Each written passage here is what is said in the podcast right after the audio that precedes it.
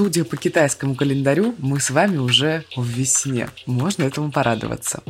Но нам в Сибири как-то совсем погода не располагает радоваться весенним температурам. Вот минус 14 за окном сейчас, на следующей неделе минус 30. Но много всего хорошего и интересного у нас есть для вас сегодня. Вот Иван Притуляк кивает головой, но не представляется почему-то. Всем привет, это «Осторожно, утро», подкаст о самых важных событиях, которые происходили, пока вы занимались делами неправедными. И стережем новости всю ночь и весь день практически мы, сибирские полки. Красноярск у нас представлен Ариной Тарасовой, а Омск мною Иваном Притуляком. Точно, но вот теперь можно переходить к новостям. Закон суров. У арестованного ректора Шанинки ухудшилось здоровье, ученый из Владивостока получил 12 лет за госизмену, а подросток, которого судят за якобы попытку взорвать здание ФСБ в Майнкрафте, выступил с последним словом. Традиционные ценности. Родственники из Дагестана пытались выкрасть девушку из московского шелтера. Макрон и Путин. Пять часов разговоров и по-прежнему никакой ясности по Украине. Итак, господа, несколько судебных важных дел произошло, несколько судебных решений важных было вынесено, и одна из тем касается ректора Московской высшей школы социально-экономических наук Сергея Зуева. Мы про него неоднократно упоминали в наших новостных выпусках. В начале прошлого сезона, в сентябре, в октябре говорили про него. В общем, история какая? Дело в том, что задержали его в октябре 2021 года, забрали из больницы, куда он попал с гипертоническим кризом, поместили под домашний арест, после чего ему провели срочную операцию на сердце. В ноябре суд постановил арестовать Зуева. В декабре президент России Владимир Путин сказал, что не видит необходимости содержать ректора под стражей. Его попросили отпустить из СИЗО, но арест ректора продлили до 7 марта 2022 года. И вот сейчас Александр Хуруджи, член общественной наблюдательной комиссии Москвы, сообщил ТАСС, о том, что его состояние здоровья, состояние здоровья Сергея Зуева, арестованного по делу о хищении средств Минпросвещения, резко ухудшилось. Он уже не всегда может вставать с кровати, так говорит правозащитник, собственно, который периодически посещает Зуева в изоляторе.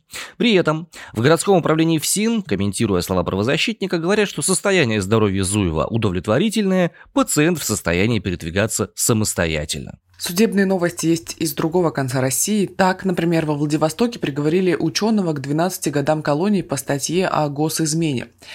Имя его не называется. По данным источника ТАСС, речь идет об ученом гидроакустики из Владивостока Викторе Королеве.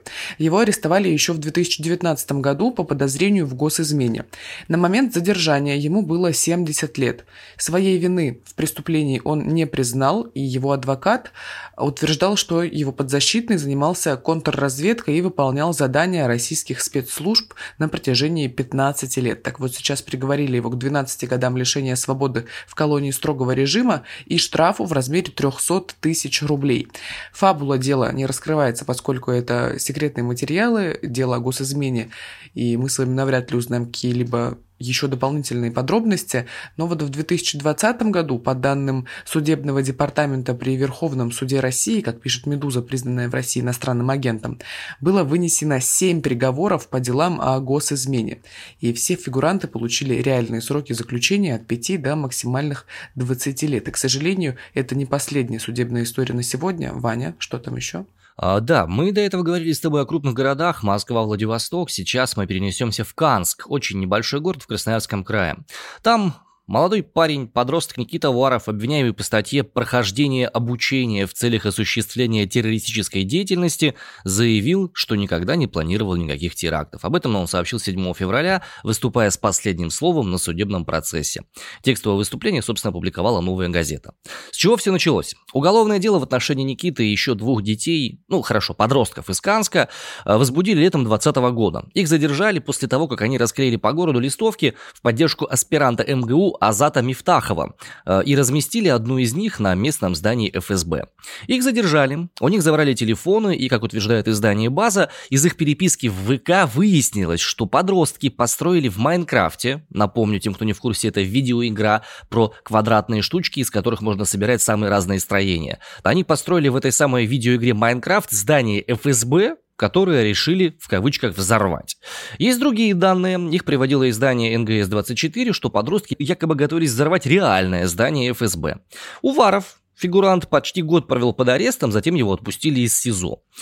4 а, февраля, то бишь буквально 4 дня назад, прокурор запросил для Никиты Уварова 9 лет лишения свободы. Обалдеть. 9 лет за компьютерную игру. Ну, судя по всему, да. А, кроме того, с каждого из них будет взыскиваться штраф 50 тысяч рублей. Это не принципиально важно. Перерыв объявили до 10 февраля. Когда будет вынесен приговор, по делу неизвестно.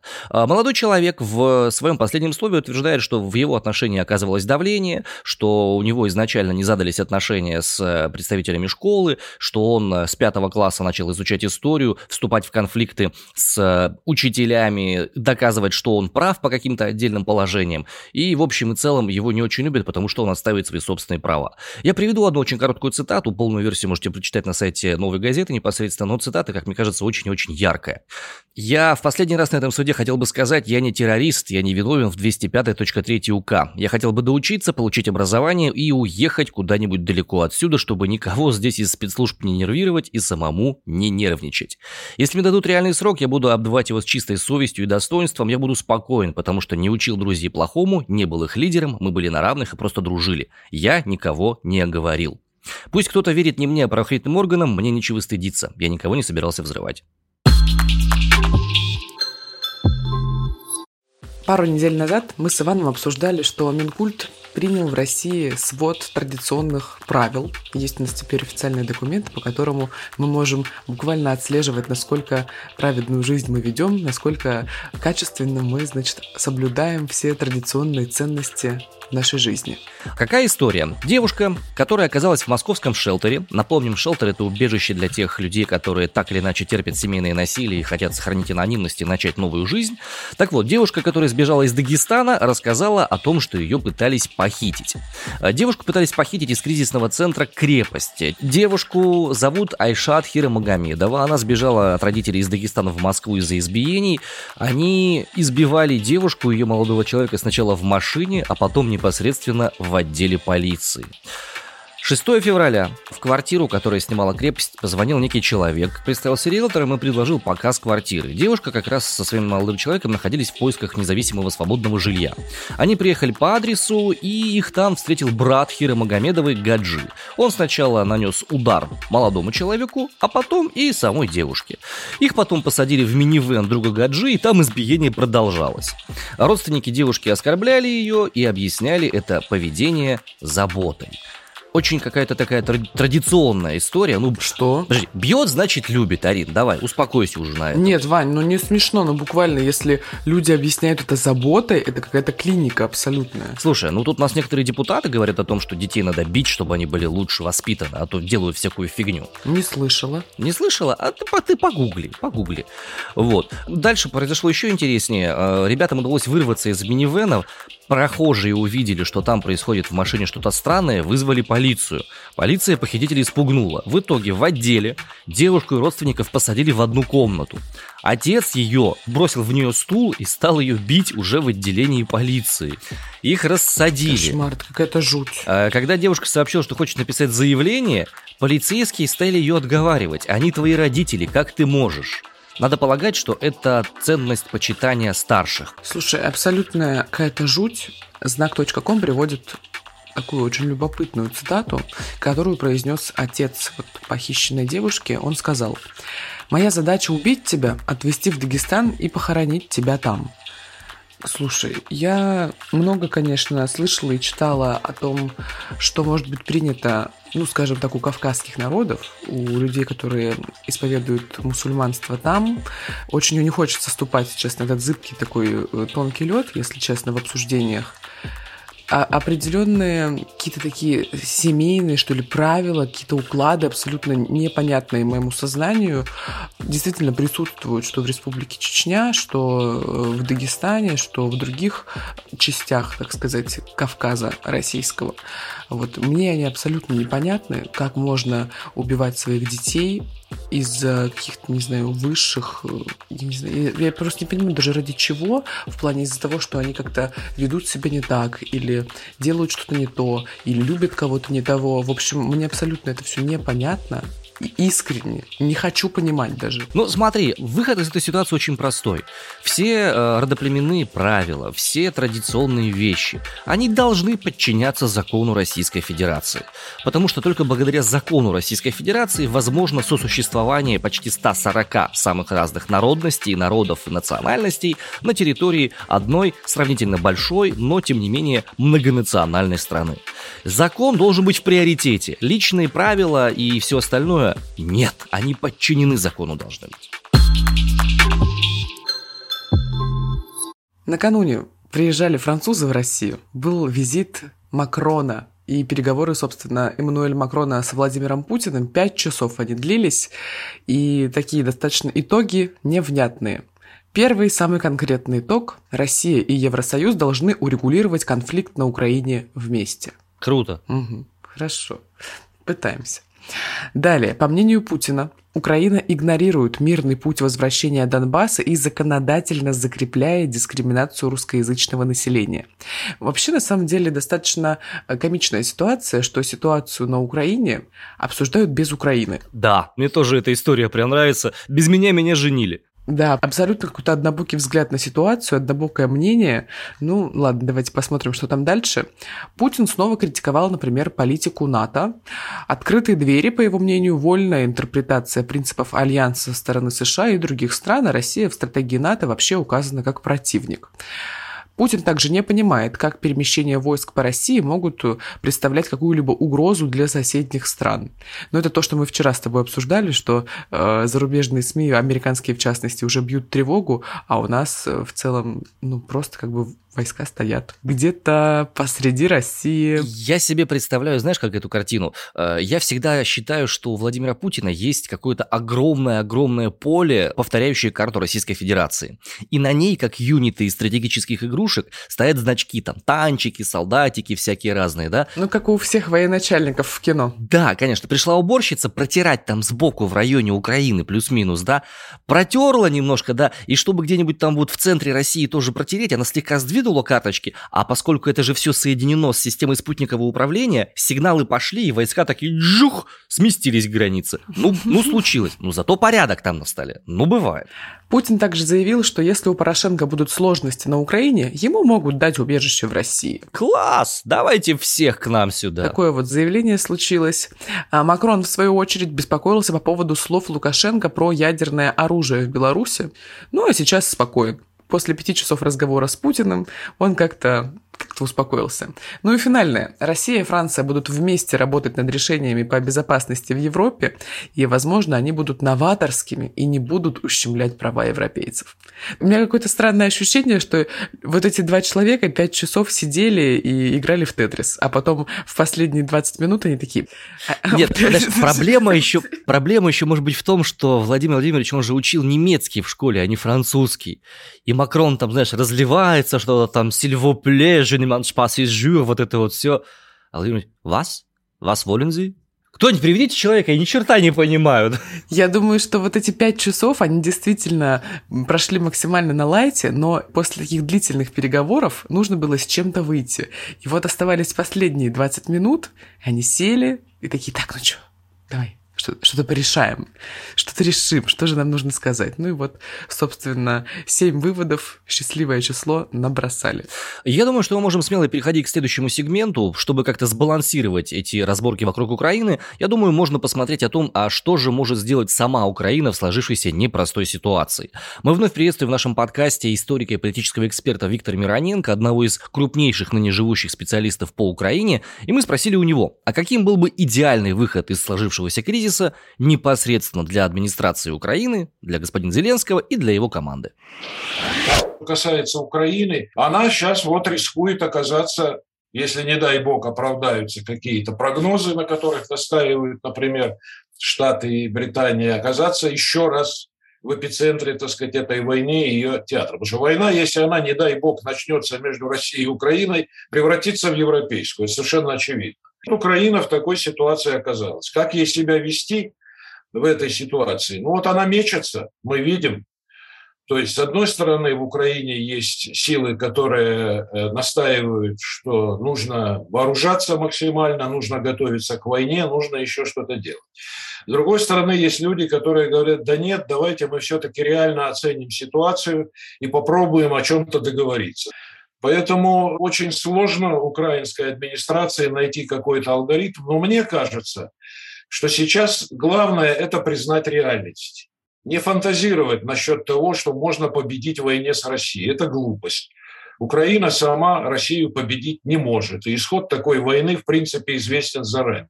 Я говорю о том, что и для России это будет трагедия колоссальных масштабов, если не новый Афганистан. Для Украины, в поддержку Украины, сформировалась политическая коалиция, вполне очерченная поддержки Украины вот в ее стремлении к самосохранению и к защите территориальной целостности. Она пока политическая. Вот не дай бог, она начнет превращаться в военную. А признаки этого уже есть. Мы говорили о самолетах, которые каждый день приземляются в Украине. Хотя, я еще раз подчеркиваю, ни НАТО, ни Соединенные Штаты, ни Великобритания, которые вот сейчас значит, помогают вооружению Украине, они не собираются сами в этом участвовать.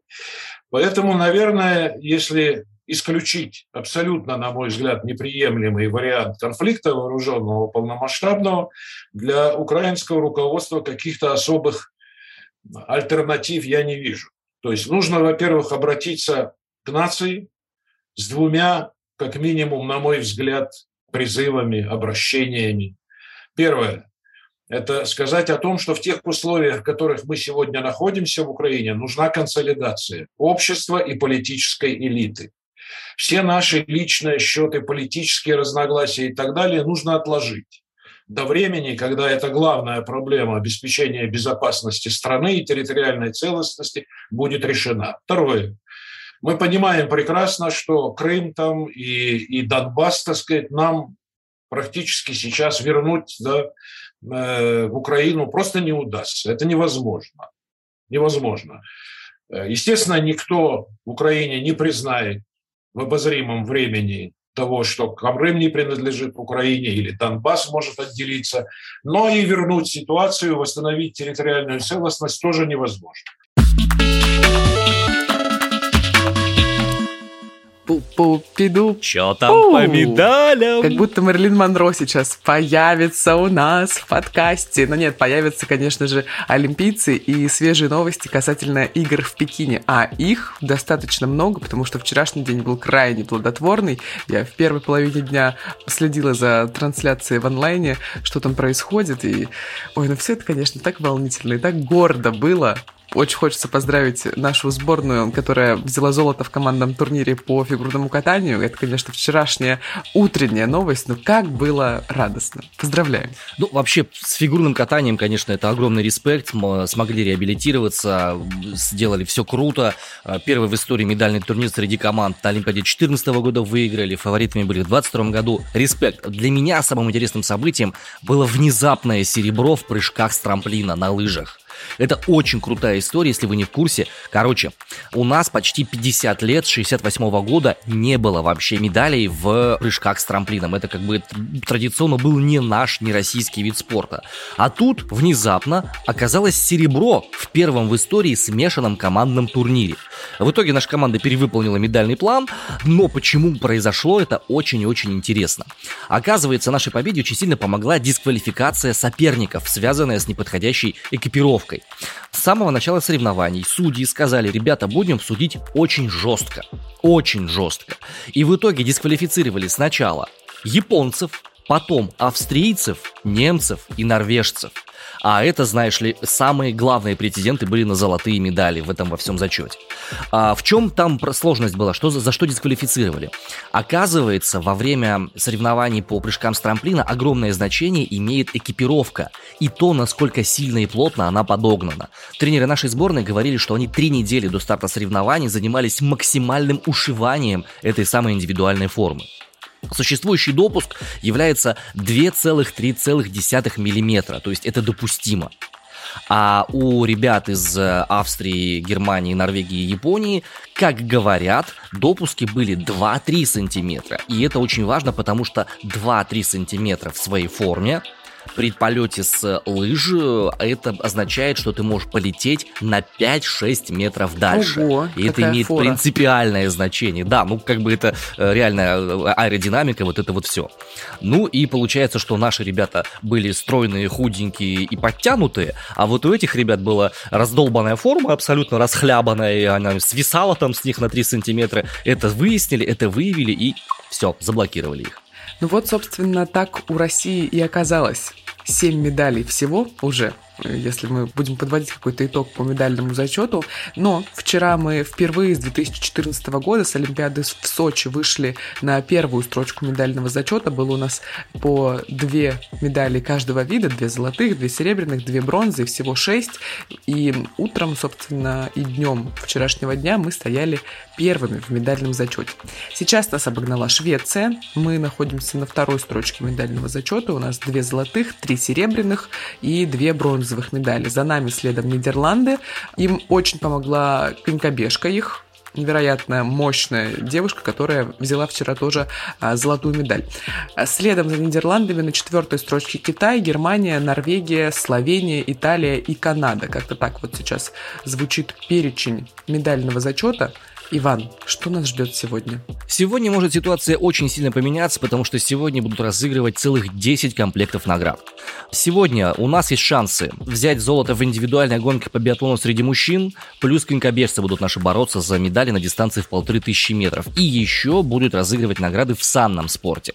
А, Это те вещи, где мы можем на что-то претендовать. В других комбинациях, увы и ах, таких шансов высоких у нас нет. В частности, будут определяться медалисты во фристайле, женский биг эйр и в сноуборде. Параллельно гигантский слалом женщины и мужчины. Кроме того, есть у нас шансы также в лыжных гонках. Сегодня пройдут женский и мужской спринты соответственно. Ну что ж, будем болеть за наших. Россия вперед, чтобы там кто ни говорил. Спорт это круто. Оле, оле, оле. Удачи спортсменам. С новостями об Олимпиаде вернемся завтра.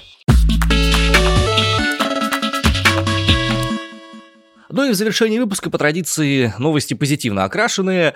Уж насколько они позитивно окрашены и чем, решать уже сегодня вам. В Ливии нашли партию гашиша с портретом Владимира Путина.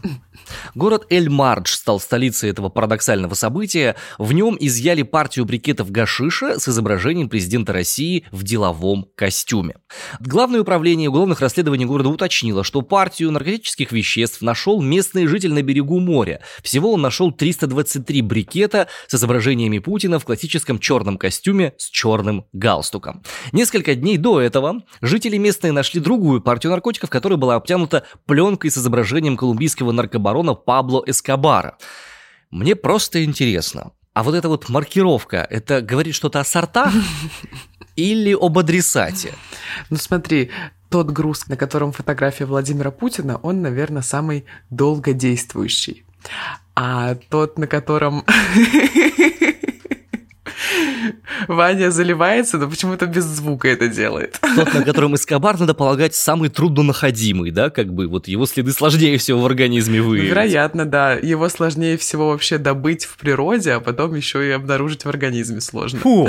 Как бы то ни было, напоминаем абсолютно всем, что употребление наркотических веществ в любых их видах запрещено законом, распространение запрещено законом, вредит вашему здоровью и вообще. Главное, в чем фишка, судя по всему, это остатки контрабандной партии, которую пытались Ну утопить. почему с портретами? Подожди, а вдруг это как с киндер-сюрпризами? Ты собирала в детстве в киндер-сюрпризы вот эти вот э, там бегемотиков или еще чего-то? Конечно, у меня огромная коллекция до сих пор где-то там зарыта в недрах шкафа. Вот, представляешь, а кто-то, может быть, собирает с портретами. Он хочет собрать галерею всех руководителей э, всех стран мира. Но, правда, почему тут Эскобар, непонятно. Хотя, учитывая, что Колумбия довольно интересная страна, может быть, чисто теоретически и так далее и тому подобное. Нет, ну просто Эскобар это может быть как такой индивидуальная специгрушка, он мог бы быть в киндер-сюрпризе. Скорее всего, да. Игрушки с Павлом Эскобаром. Господи, что у нас в голове? Что у нас в голове? Давайте вынем это немедленно. Отправляемся в метеорологическое путешествие по стране нашей большой и необъятной. В Новгородской области, в деревне Жабицы, сегодня отлично, как говорит Иван. Плюс один и снегодождь. Ну, немножко весна. Как будто прям по китайскому календарю живет там погода. В Лягушовке, Пензенской области, сегодня наоборот, минус один и обильные снегопады. Но я подозреваю, что снегодождь там тоже не за горами. Ну а в Прыганке Алтайского края минус 10 и пасмурно. Там февраль достать чернил и плакать. Господа, вот на этой поэтической ноте мы завершаем сегодняшний выпуск «Осторожно, утро». Самое главное, помните, что мы для вас не спим, мы для вас работаем, чтобы каждое утро у вас были самые свежие, с пылу, с жару, новости, которые так или иначе повлияют на жизнь этой и других стран. А мы завершаем на сегодня. С вами были Арина Тарасова из Красноярска. Иван Притуляк из Омска. И призываем вас по возможности оставлять свои комментарии на Apple подкастах и на других э, подкаст-площадках, где это становится возможным. Каждая звезда, которую вы ставите нашему подкасту, отпечатывается на нашем сердечке. Мы начинаем сиять все ярче и больше, и ста нам требуется все меньше и меньше. Чем больше звезд вы ставите, тем меньше мы спим, и более интересные новости мы вам находим, потому что сияние этих звезд ну, сквозь спасибо. глаза наши просто... Э, да подожди, это метафора, я всех обманываю. Я это вслух сказал, да? Ну, не важно. Короче, сияние этих звезд, оно очень сильно стимулирует. Помимо зарплаты, которую мы получаем, еще и звезды, они тешат наше самолюбие. И если вы потешите наше самолюбие, то и мы ваше любопытство тоже будем удовлетворять. Подписывайтесь на инстаграм-аккаунты, студия «Осторожно, подкасты», в телеграм пишите свою обратную связь, потому что у нас есть специальный телеграм-бот, где можно обратную связь свою отправить. Ну и до завтра. Всем адьюшечки. Пока. Пока.